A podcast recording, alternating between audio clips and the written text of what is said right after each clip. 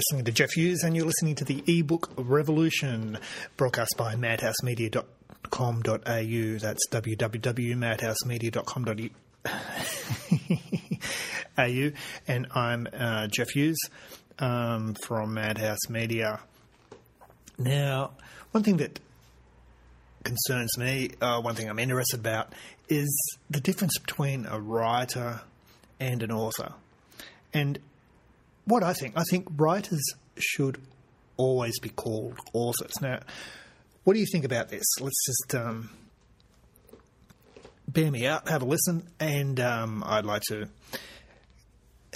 maybe start a dialogue on this. Uh, pop back onto the website www.madhousemedia.com.au and um, maybe uh, leave a note. But why writers should always be called authors. Now, um, I think this is a pretty important point. There was a blog post written by Michael Kozlowski uh, a while ago on Good e-Reader, and you, you probably Google it and find it. And his basic argument was that writers shouldn't be as presumptuous to call themselves authors unless they have, you know, validation from, you know, a real publishing house. So when the you know, so basically, they shouldn't call themselves authors unless they've been signed up to a contract, and you know the, the signing of a contract and um, the validation of a, of a real publishing house makes them a real author. Now, this sort of cuts across the whole business mindset of being a entrepreneur, an independent author, in in in my view. And Michael wrote, you know, just because it's easy to upload your written word so that it can be downloaded to another machine does not make you an author any more than buying a stethoscope allows me to be called a doctor. Well, that's true. And he did go on to have a rant about the advent of the do it yourself ebook publishing world, I think, and that it devalues the word author. Now, I don't think it does that. And I want to have a rant as well because I think it's a pretty ridiculous argument. Now, here's why, really. If you create something, right, whatever that is, you're the author of that work. So whether you're creating a painting, a story, a business plan, or a song, it's pretty irrelevant if it's been sold, bought, or validated by some professional gatekeeper. You know, at one point the art didn't exist and you made it. Now it does. So you're the author of it, and that that's the end of it. So you're the author of your life, of your successes and failures. If you if you've got the guts to put pen to paper or fingers to keyboard and write something that exists in a complete and public form, well, surely to Christ, you're the author of that as well and whether it generates income is pretty irrelevant, I think. How it becomes public, it doesn't devalue the authorship. I mean, the act of um, creating the art defines the authorship. Do you follow me? You, you create something, you are the author. You don't need to be validated by a publishing house, if you write a book to be an author, you've writ, written the book. if you if you write a term paper, you're the author of that term paper. It's not going to be published. You, are the author. So arguing that write, writers devalue the word author by having the outrageous temerity to self-publish, I think it makes a simple mistake. Now, don't get me wrong. Some self-published books are absolute rubbish, and that, that's true. Rubbish on all sorts of levels. Like there hasn't been thought put into the content or the cover or any of the, the, the production mechanism to create the ebooks that maybe rushed out is, is a, a kinder way to say it. But it's it's untrue that all self published books are therefore rubbish as well. I think what is true is that the good and the bad, the sold and the unsold, they all had authors. How how couldn't how couldn't they? They just didn't like blink into existence. These things they were created. So whether it's crap or not crap, it still had an author. They were created. The good and the bad, the crap and the uncrap, the funded and the unfunded. And I think to argue only good writers, authors, is just bullshit, really. Because there's enough bad, you know, I'm putting finger exclamation mark, professional authors in the world to really put a hole in that argument. I mean, you know, there's some crap uh, professional authors. Tell me that I'm wrong. There's some awful self published books. You know, I'm not denying that. That's just how it is. But there's also some pretty appallingly professionally produced books as well. Now, these books have earned, you know, some author, again, my little finger quotation marks, they've earned some author a nice little advance. But in the process, whole forests have been felled, whole areas the size of Tasmania have been laid bare to produce books that nobody wants to read. Unloved and badly reviewed books that fill discount bookshops throughout the English speaking world. And you've seen it yourself, you know. Go into a, a, a, um, a, a re- remainder bookshop and just marvel at some of this stuff that's it's been professionally produced. Uh, an author's been given a contract. Um, the book has been produced. Nobody's bought it, and here it is on the remainder um, table for like fifty cents. And I've picked up some great bargains that way as well. But these books, like I said, they've earned somebody a nice little advance, and they end up on the remainder table until finally they're pulped and recycled into what? More bad fiction. All this stuff had an author. So just because somebody, a writer, just because a writer self publishes, does that give them less of a right to be called an author? I argue no. Because in the professional model, where's the quality control? Okay? What I've talked about is a model of writers that are made professional and, you know, they become official authors and they produce appalling genre, copycat, unsellable rubbish. And really, you, as I said, just walk into any remaindered bookshop and have a look on what's on the table, which is really like the the last train before these sad old books, you know,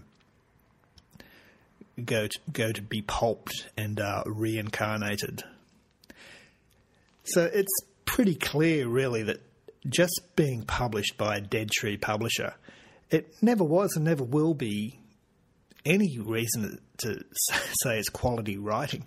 So, therefore, why should somebody that really puts some quality and professional do it yourself um, quality control into uh, independently produced book, why should not they be called an author as well? Of course, they're an author. You know, another argument on the other side is there should be some sort of income threshold the writer must declare before they can call themselves a proper author. And it's bullshit as well. I mean, Kozlowski cites membership rules for the American Society of Publishers and others that stipulate an income threshold before you can join. You know, so what? I mean, these these clubs can have whatever rules they like. You know, it reminds me a bit of um, the old school golf clubs that won't let you in, let you in if you're wearing blue jeans. Um, I, I, remember a few years ago I was um, playing in a band and we we had a gig at a very upmarket um, golf club in Sydney called the Roseville Golf Club, and this is very, very old school, very, very upper class, um, very high socio demographic area, I suppose you say. Anyway, we, we turned up early to set the equipment up. And it was the middle of summer, so I had jeans and t shirt on. And, you know, we, we were setting up um, the equipment um, for uh, New Year's Eve, which the gig was. And we finished setting up. So, what is the first thing a rock and roller wants when he um, finishes lugging in all this equipment? A nice, refreshing beer, of course. And um, so I walk over to the bar, and these characters, straight out of a Jeeves novel, novel, um, behind the bar, just studiously ignoring me, um, serving people that were coming left, right. I'm just standing there politely waiting to, to um, just order a beer for, for me and one of the bandmates. And um, finally, this this old guy behind the bar leans over with a he has a bow tie on, you know, Brylcreemed hair, a little little tiny mustache, and he leans over and says, um, "Yes, can I help you?" And this is after about twenty minutes. I said, "Could I get a beer, please?" And he just said, "I'm sorry, sir, I can't serve, serve you wearing jeans." Extraordinary.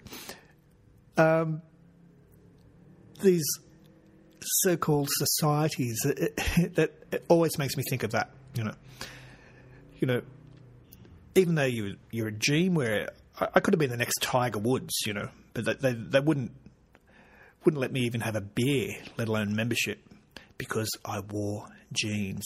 It's a nice, cozy gentleman's club for real golfers. Just like the Society Publishers is a nice, cozy gentleman's club for uh, real. I'm going to put my imaginary exclamation marks with my fingers for real authors. So I think Groucho Marx has the best um, quote on this. And basically, he said, I don't want to belong to any club that will accept people like me as a member. I'm with Groucho on that. There's a lot wrong with this argument. Uh, you know, the argument where we uh, about having to earn a certain amount of money from from your writing before you can be considered an author.